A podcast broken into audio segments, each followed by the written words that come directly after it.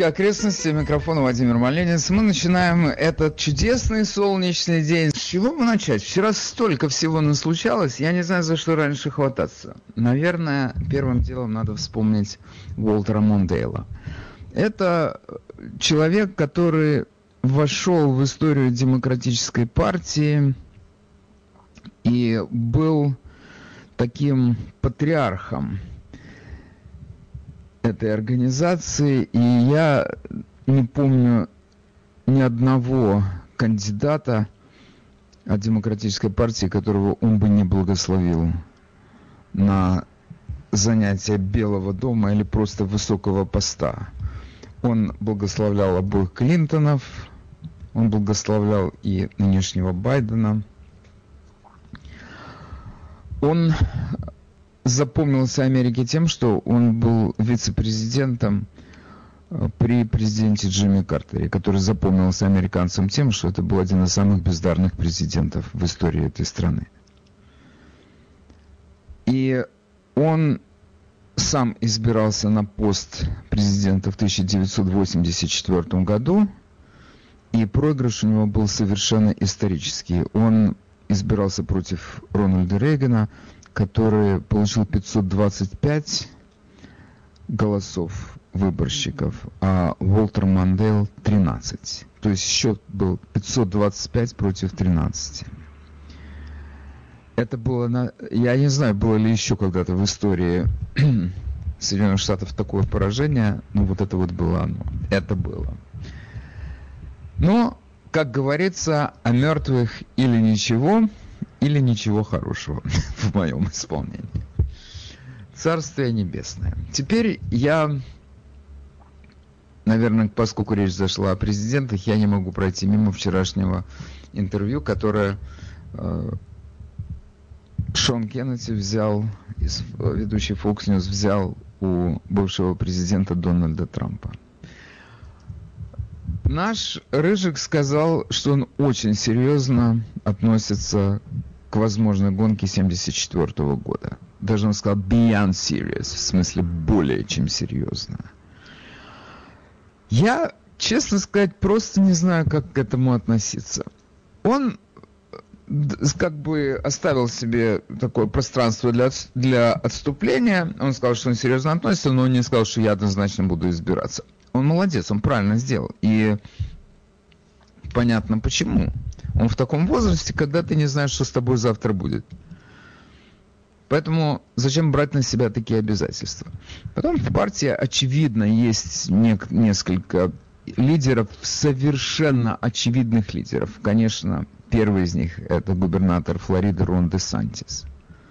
Это кандидат номер один, как мне кажется, от партии. То, что там есть у нас э, в Конгрессе несколько человек таких ярких, окей, это у нас в стране так сложилось, что, как правило, как правило, избирают на этот пост губернаторов, а не сенаторов. Правда, были исключения, были. Но, тем не менее, общий такой настрой есть на то, чтобы предпочтение давать губернаторам, потому что это менеджеры. Они уже знают, как, руководить, как работать с легислатурой, они знают, как этот механизм действует. Они просто получают механизм, который в 50 раз больше того, который у них был в подчинении, но, по крайней мере, они понимают, как он работает.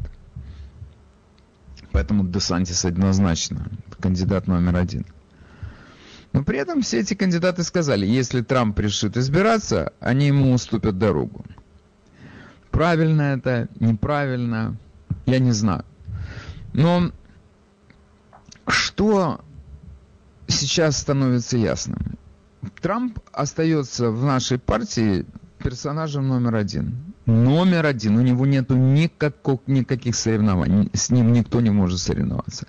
Почему это произошло? Я не знаю, вы когда-нибудь задумывались над этим? Не задумывались? Он, сформи... он сформировал эту партию. Сегодня у нас новая партия. Она не имеет ничего общего с партией пятилетней давности. Это другая партия. Главным образом, потому что раньше всегда говорили, республиканцы – это партия большого бабла. Так в Одессе бы сказали. Партия большого бабла.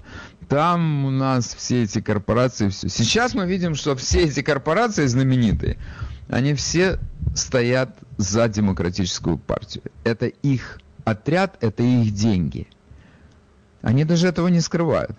сколько там, 20, то есть 200 ведущих корпораций Америки, они выстроили все в, в, одну шеренгу голосовать против закона о выборах в Джорджии. Главным пунктом этого закона является то, что ты должен как-то обозначить, есть ли у тебя удостоверение личности или нет.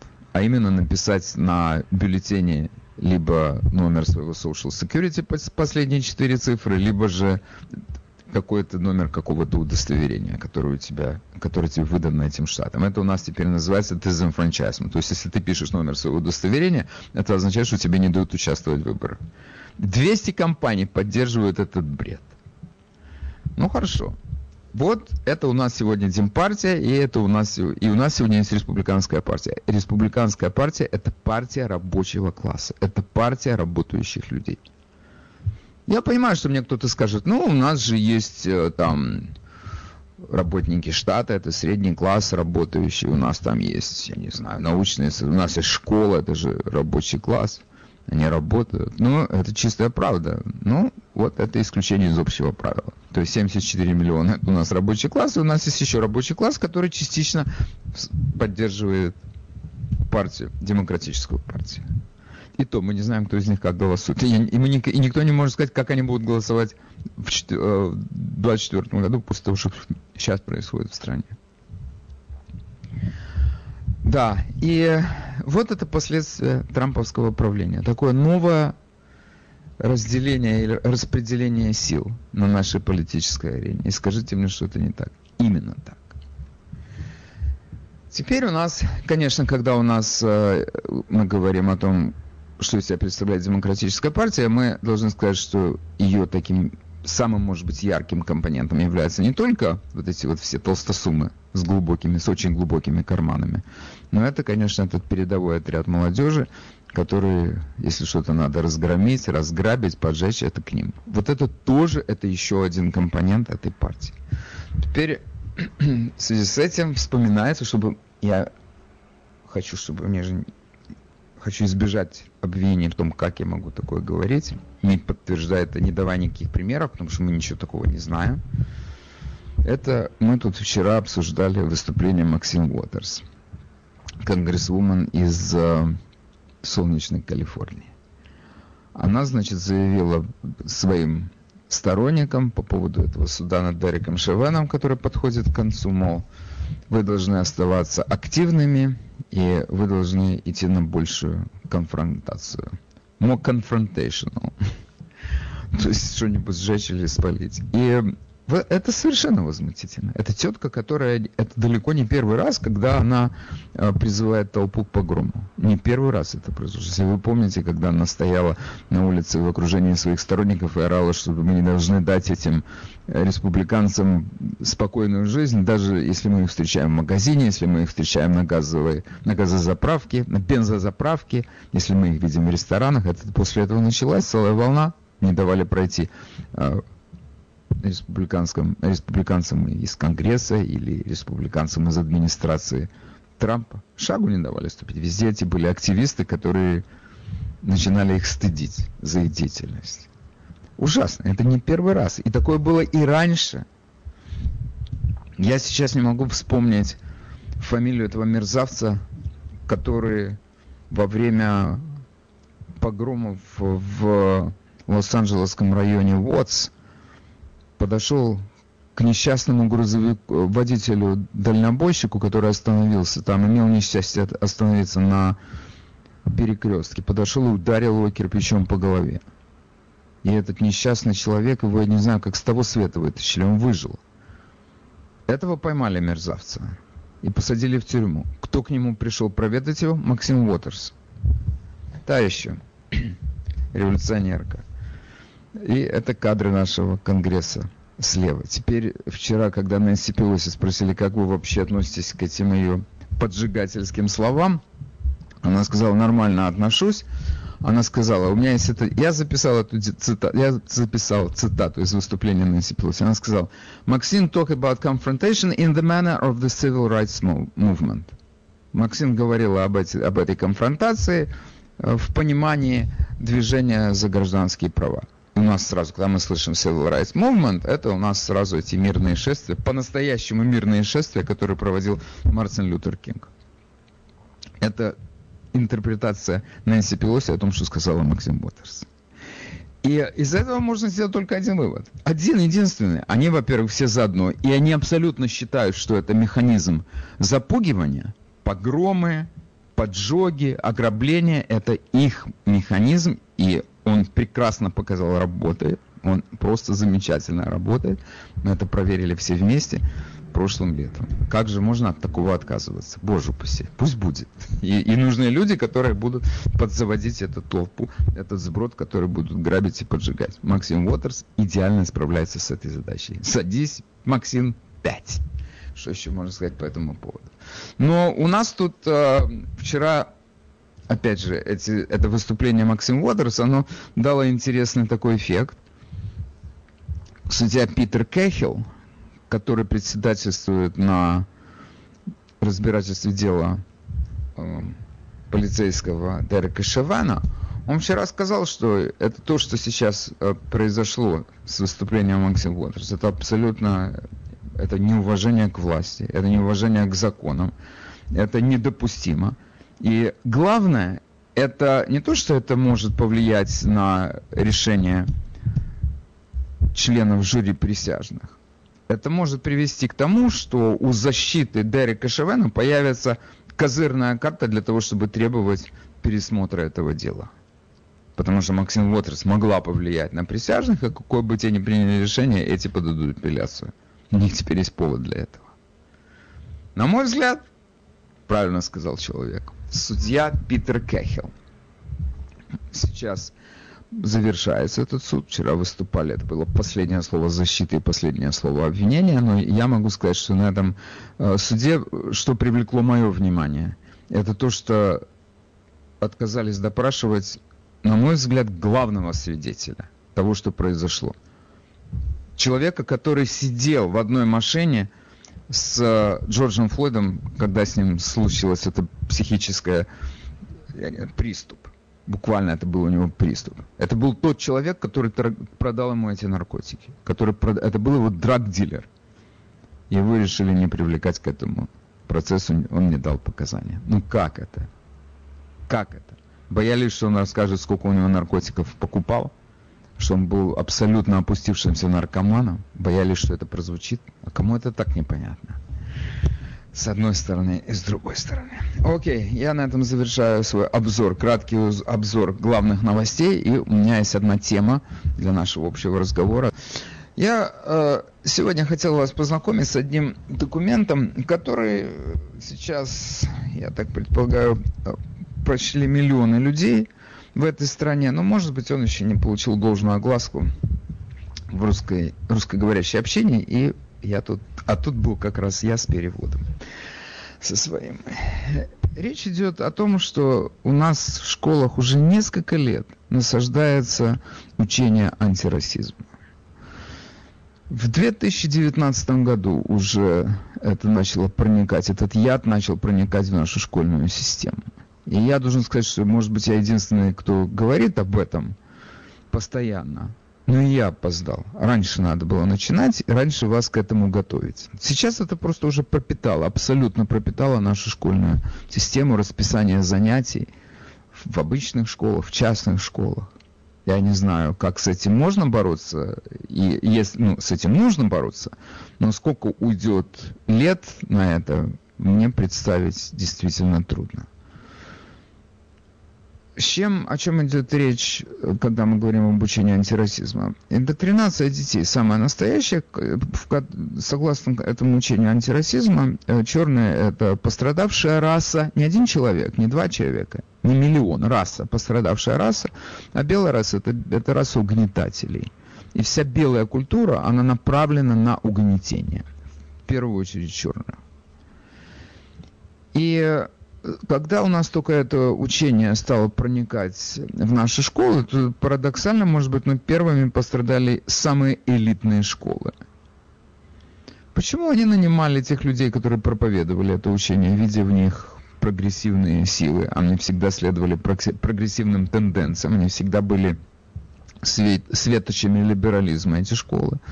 Но после того, как эти люди пришли и закрепились в этих школах, они из э, маяков либерализма стали маяками индоктринации. То есть детям не разрешают даже думать, именно думать о том, что возможно что-то другое, какой-то другой подход к пониманию человеческих отношений.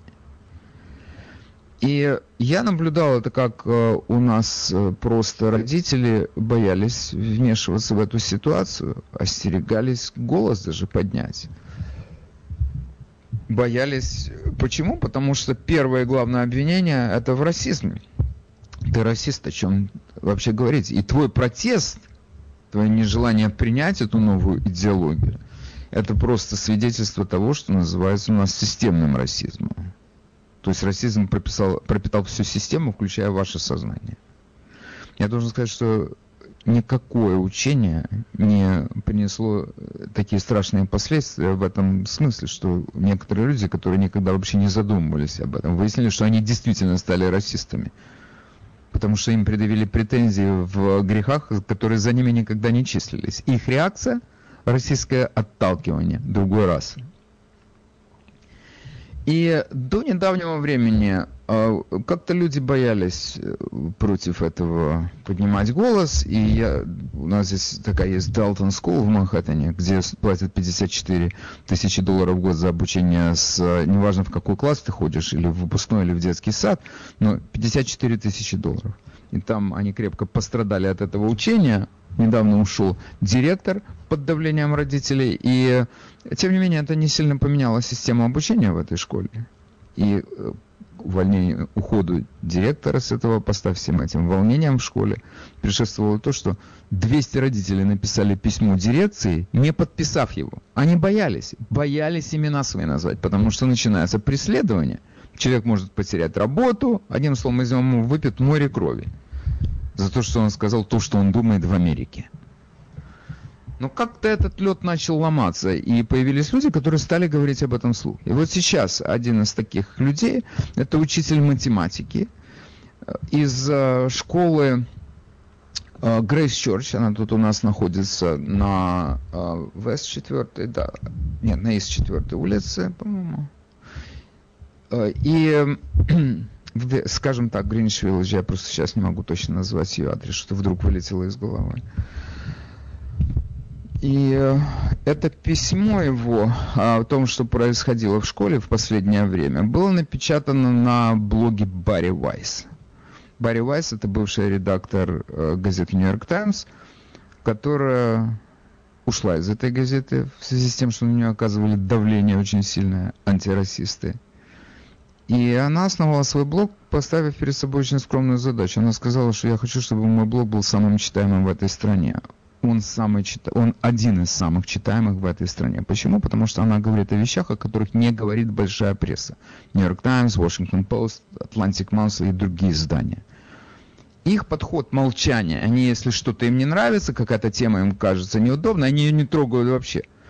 Это метода, между прочим, сейчас всей левой прессы если что-то работает против той идеи, которую они обсуждают, они перестают эту идею обсуждать.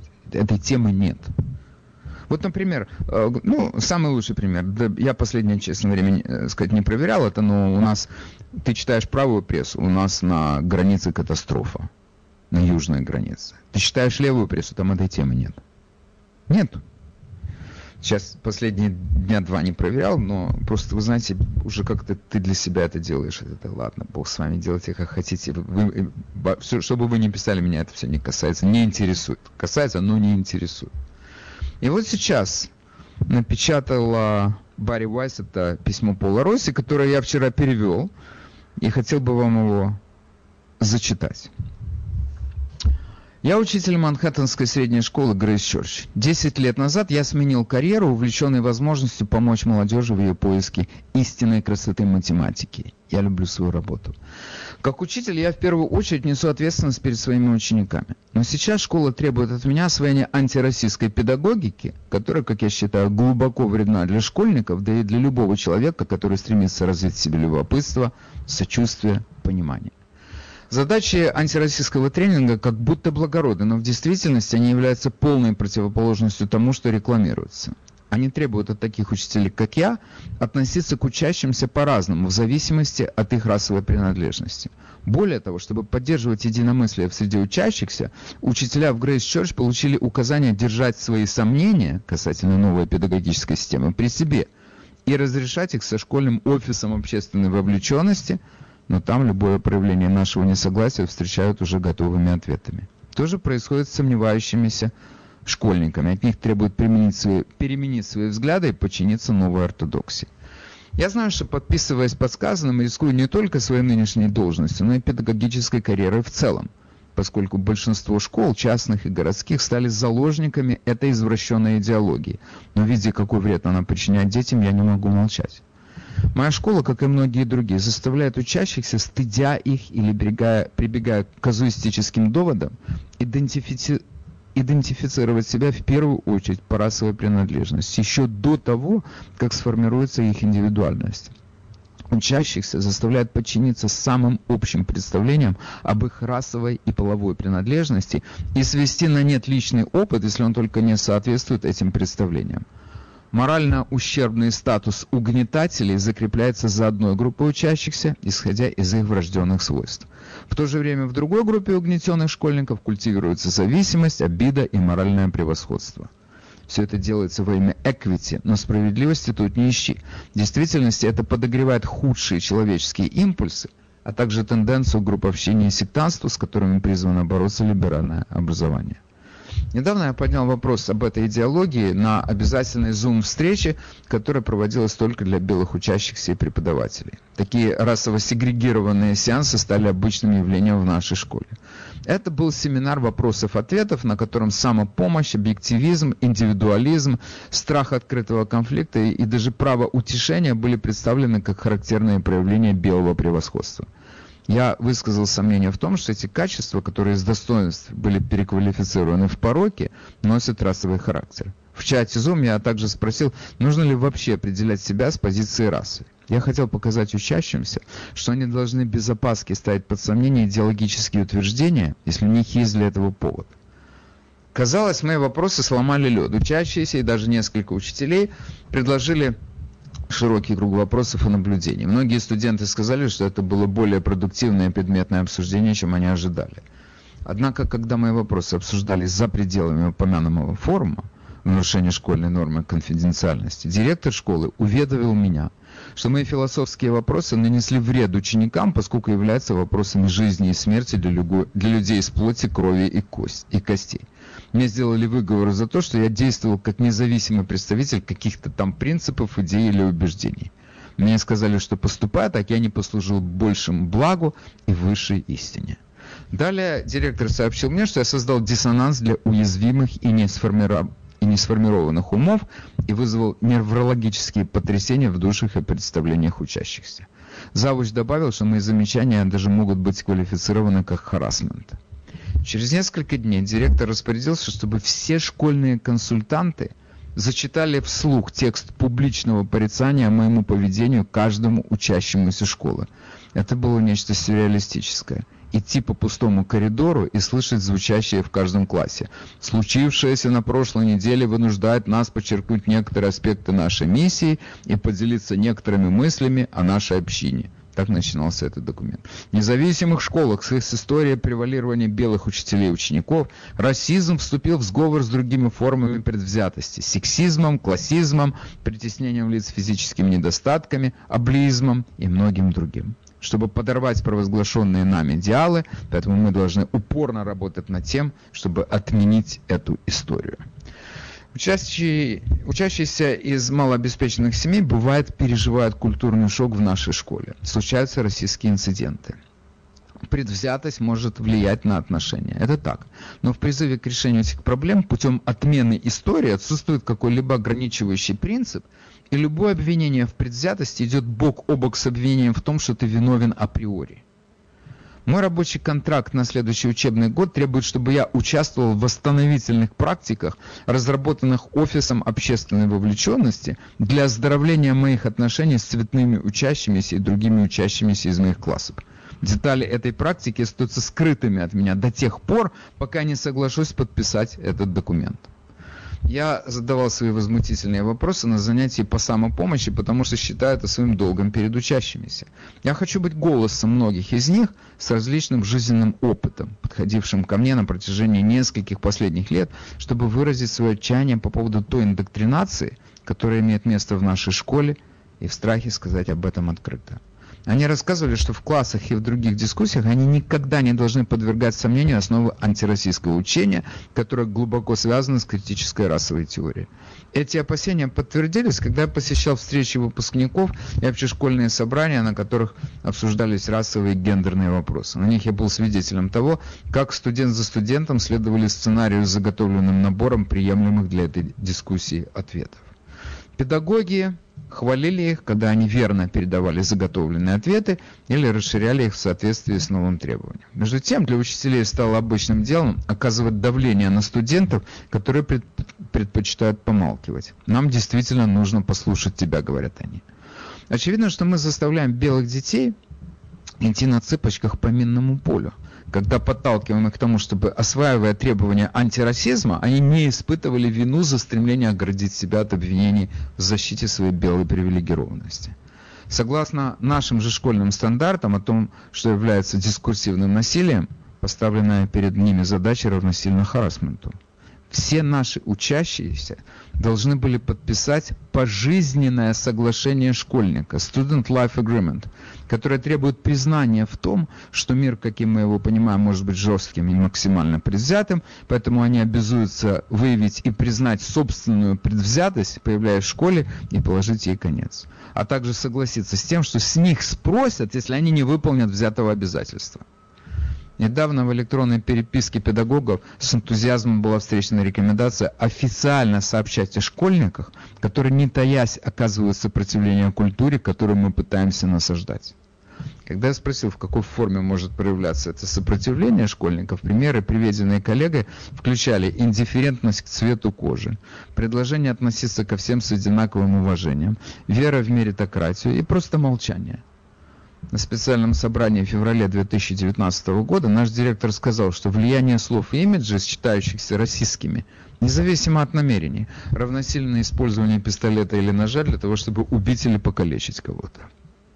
Представьте, каково приходится молодому человеку в этой атмосфере. Рискнете ли вы заговорить о своих колебаниях, особенно если вы никогда не слышали, чтобы об этом говорили ваши учителя? Прошлой осенью старшеклассники в моем классе искусства убеждения выразили обеспокоенность тем, что у них нет возможности больше узнать о широком спектре политических взглядов, так как мы часто касались протестов БЛМ в наших дискуссиях. Я подумал пригласить профессора Глена Лоури из университета Браун, интеллектуала, в чьих работах отражена его центристско-правая позиция по расовым вопросам. К сожалению, наша администрация поставила крест на мою затею. Директор объяснил мне, что опыт таких людей, как Лори, и производная от их опыта социальная философия делает их исключением из правила, по которому черные мыслители признают структуру расизма самой главной общественной проблемой. Он добавил, что в настоящий момент мы институционно и культурно не готовы к дискуссиям, лишенных главной страсти нашего времени. По этой причине обсуждение идей Лори может вместе сумятицу или воспламенить школьников и в классе, и тех, которые только услышат о нем он бы предпочел, чтобы я пригласил кого-то из обычных белых консерваторов. Так он отказал черным ученикам возможности услышать выступление черного профессора, чьи взгляды отличные от ортодоксии, которую им проповедуют. Это не что иное, как российская отфильтровка идей по расовой принадлежности человека, который их представляет. Я считаю, что опасения за то, что знакомство учащихся 11 и 12 классов с различными взглядами на важные социальные проблемы может смутить их – является проявлением фундаменталистской религии, а не образовательной философии. Моя администрация объяснила, что эти ограничения нужны, чтобы защитить учащихся от вреда, но для меня ясно, что эти ограничения служат в первую очередь для того, чтобы защитить от вреда идеологию администрации ущерб психологическому и интеллектуальному развитию школьников. Именно забота моих учащихся заставила меня начать этот разговор на Zoom-встрече «Самопомощь». Именно эта работа заставила меня написать это письмо. Я боюсь за школьников, которые хотят познакомиться на занятиях с различными взглядами на жизнь. Я боюсь за школьников, которые посещают открыто расовые семинары, где мнения выдаются за истинно, а противоречащие им факты отбрасываются как нечто аморальное. Я озабочен тем, что во время моего пребывания в Грейс Чорч десятки школьников рассказывали мне, как учителя упрекали их за то, что они высказывали мнение, не согласовавшееся, не согласовавшееся с новой идеологией. Несколько недель назад ко мне зашел один наш учащийся. Он тихонько постучал в мою дверь и испуганно посмотрел по сторонам перед тем, как войти. Он сказал, что пришел выразить мне поддержку за мое выступление на встрече. Я поблагодарил его, а потом спросил, почему он так нервничает. Он ответил, что опасается того, что один из наших педагогов может увидеть, что он зашел ко мне, и из этого у меня будут неприятности. Он сказал, что этот педагог провел с ним длительную беседу после того, как он выразил в классе консервативное мнение. Потом он со вздохом облегчения вспомнил, что в тот день у этого педагога был выходной. Я посмотрел ему в глаза, я сказал ему, что он смелый парень, если решился прийти ко мне, он может гордиться этим. Потом я попрощался с ним и решил написать об этом. Вот такая вот история, такое письмо. Я, еще раз говорю, это письмо сейчас прочли миллионы американцев.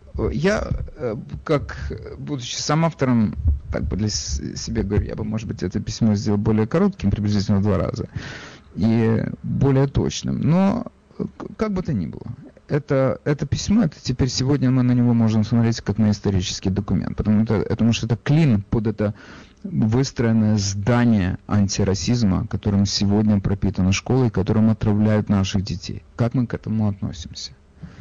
Как, э, чего, как мы готовим своих детей? Потому у нас есть опыт. Я не знаю, у всех ли есть, если у людей, например, э, помоложе меня, есть ли этот опыт. Но у людей моего возраста есть. Мы говорили своим детям, ты идешь в школу, там поддакивай, участвуй, но ты должен понимать, что это все это все неправда. Это все рухнет. Рано или поздно это все рухнет. Мы знаем, что все, что построено на лжи, на насилии, оно долго не живет. Если мы возьмем, например, Советский Союз, уж какой там был репрессивный аппарат, десятки миллионов людей загубили. И рухнуло. Все рухнуло, не помогло. Человек стремится к свободе всю жизнь, он стремится к естественным отношениям с другими людьми, он оценивает людей по чертам их характера, а не по цвету их кожи или по их э, половой ориентации. Это рухнет, понятно, эта система рухнет. Мы должны в это внести какой-то свой вклад, безусловно. Мы должны учить своих детей, как вести в этой ситуации себя, безусловно. И хотелось бы поговорить с вами об этом. Будет желание, я надеюсь, у вас будет желание высказаться по этому поводу я предоставлю вам такую возможность. Что происходит в наших школах, как к этому относиться. Э, может быть, поделиться даже какими-то воспоминаниями о том, как мы сталкивались с советской пропагандой в советских школах.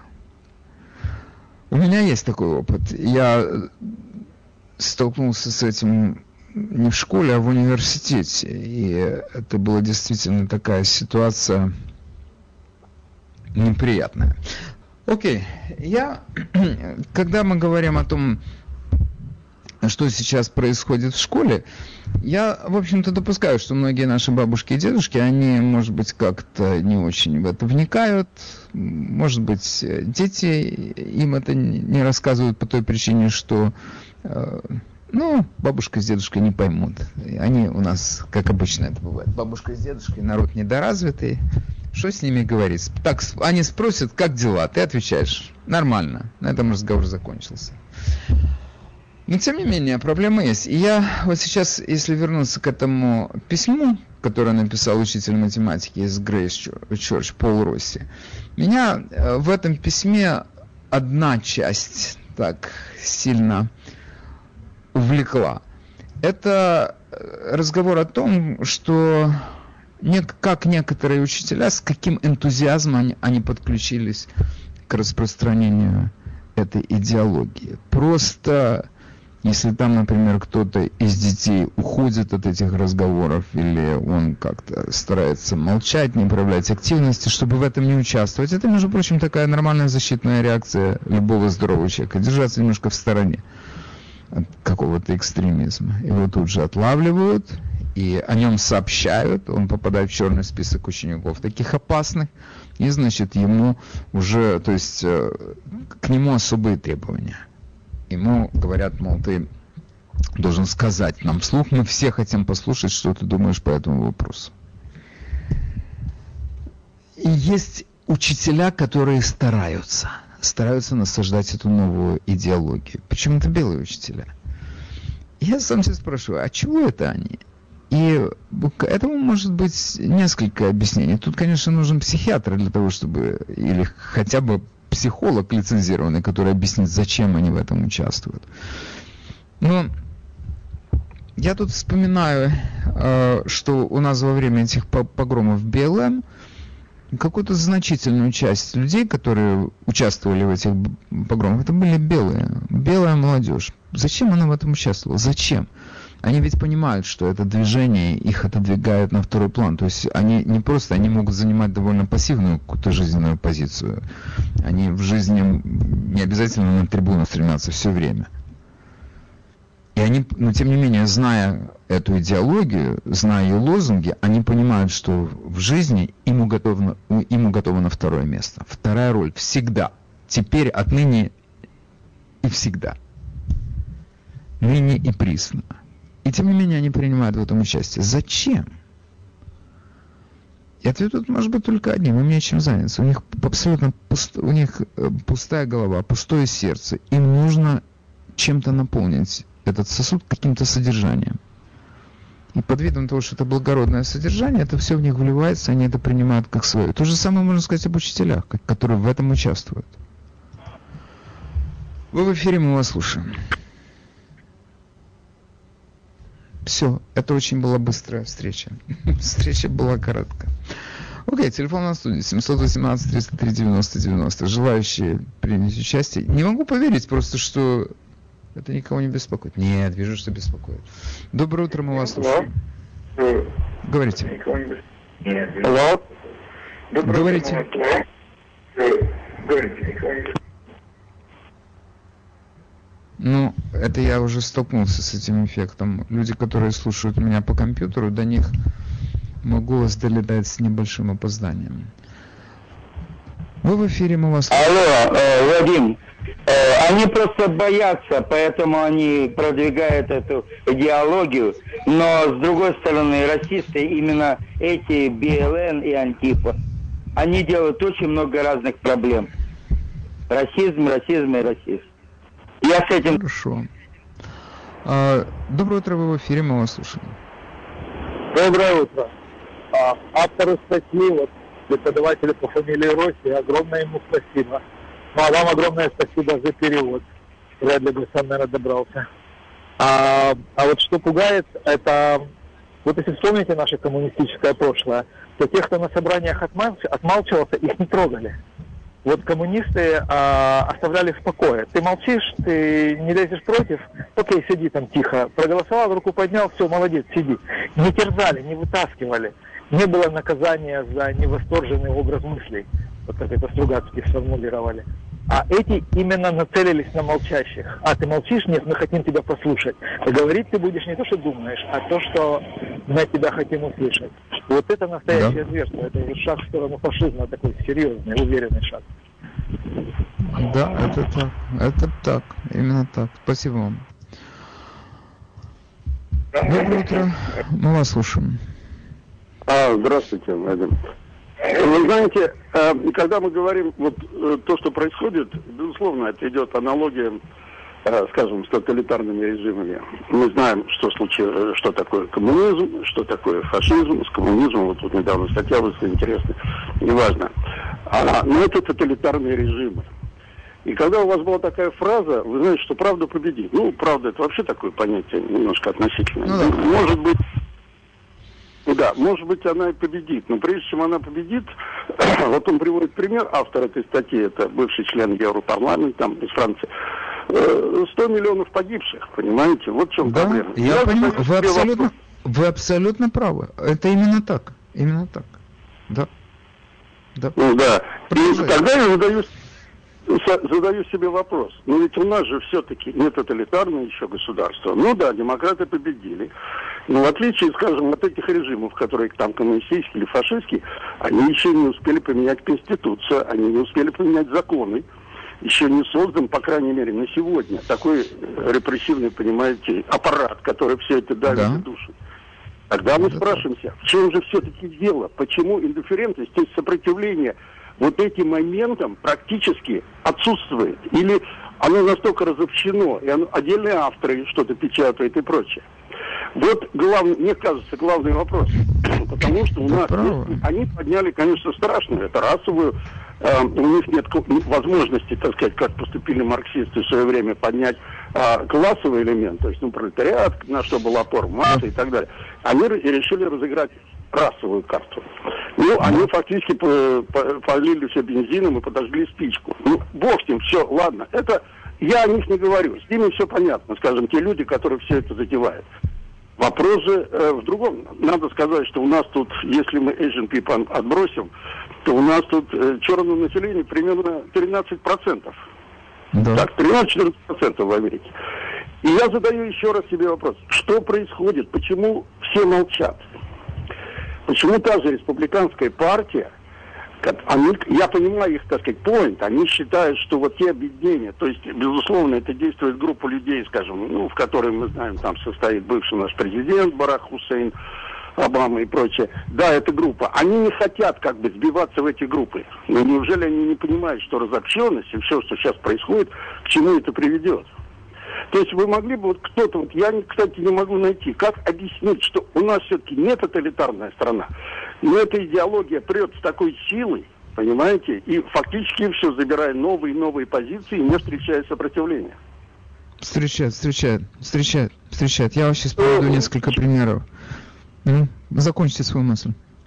Да, я вот пока, то есть, ведь это надо сделать до того, скажем, когда победит их идеология, и когда, так сказать, все будут целовать сапоги черным людям, там, я, у меня перед глазами все время стоит это, э, как такая блондинка, знаете, э, интересная, целует сапог этому черному парню, и это как бы вот все это, апофеоз этого момента.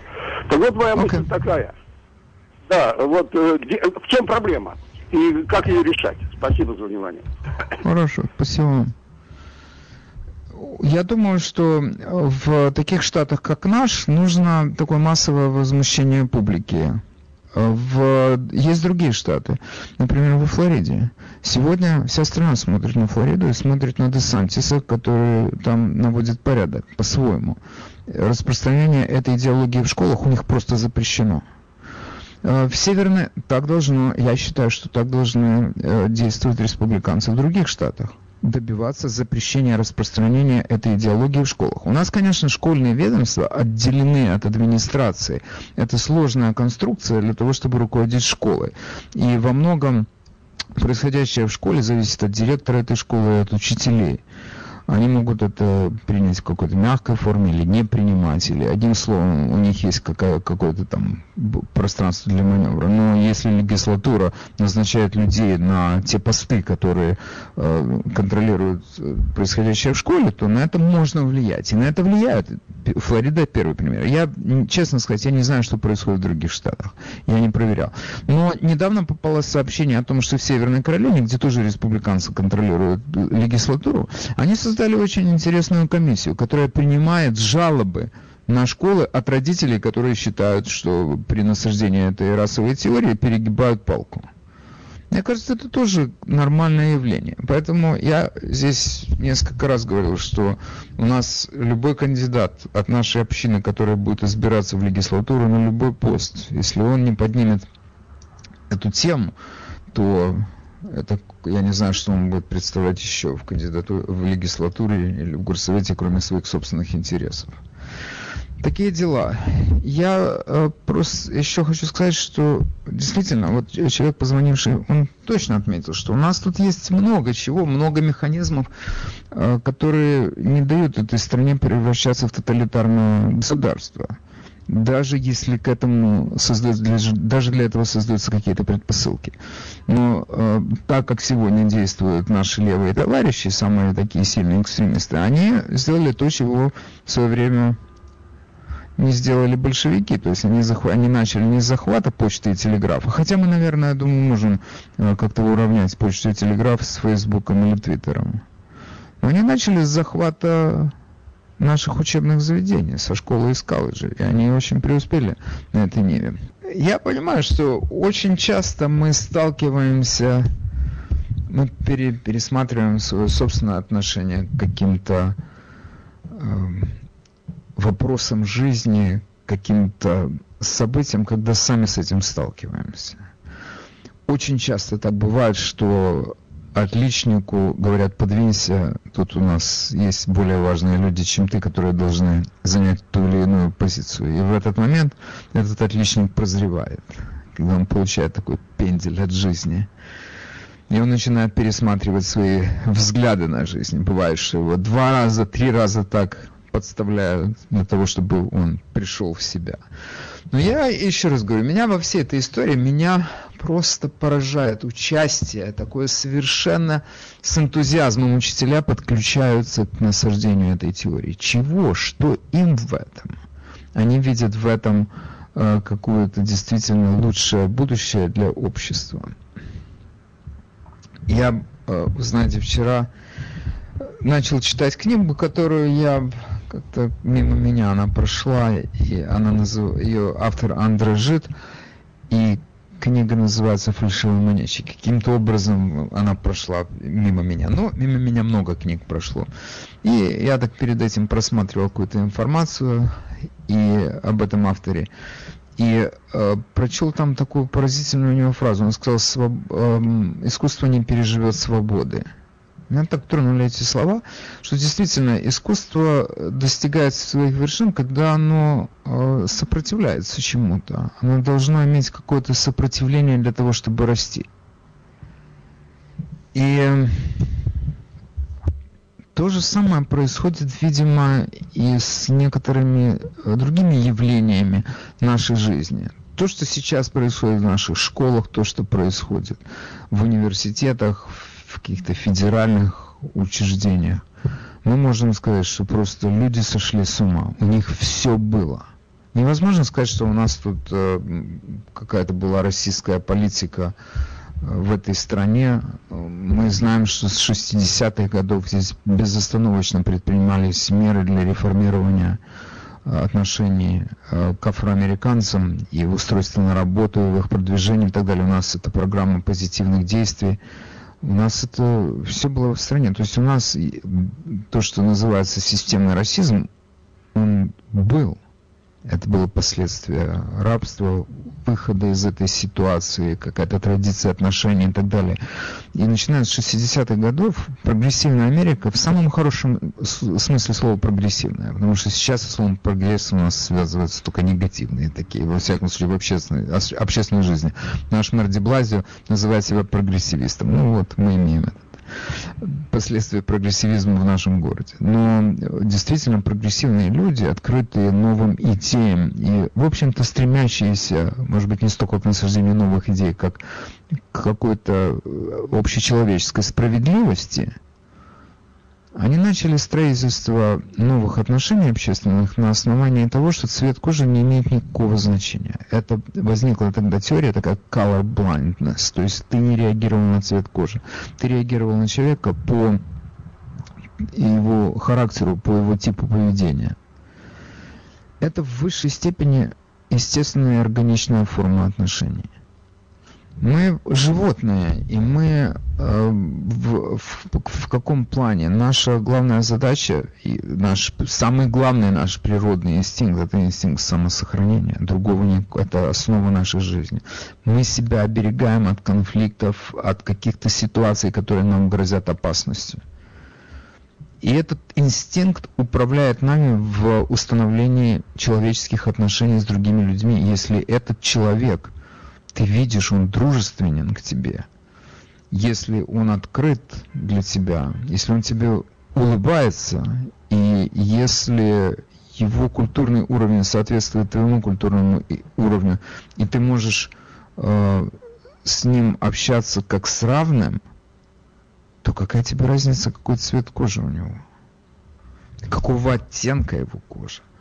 То есть я себя, между прочим, многократно э, поймал на том, что подспудно мое отношение сейчас к этой теме изменилось. Для меня стал включался, стал включаться этот сигнал. У него другого цвета кожи, я должен себя вести как-то иначе.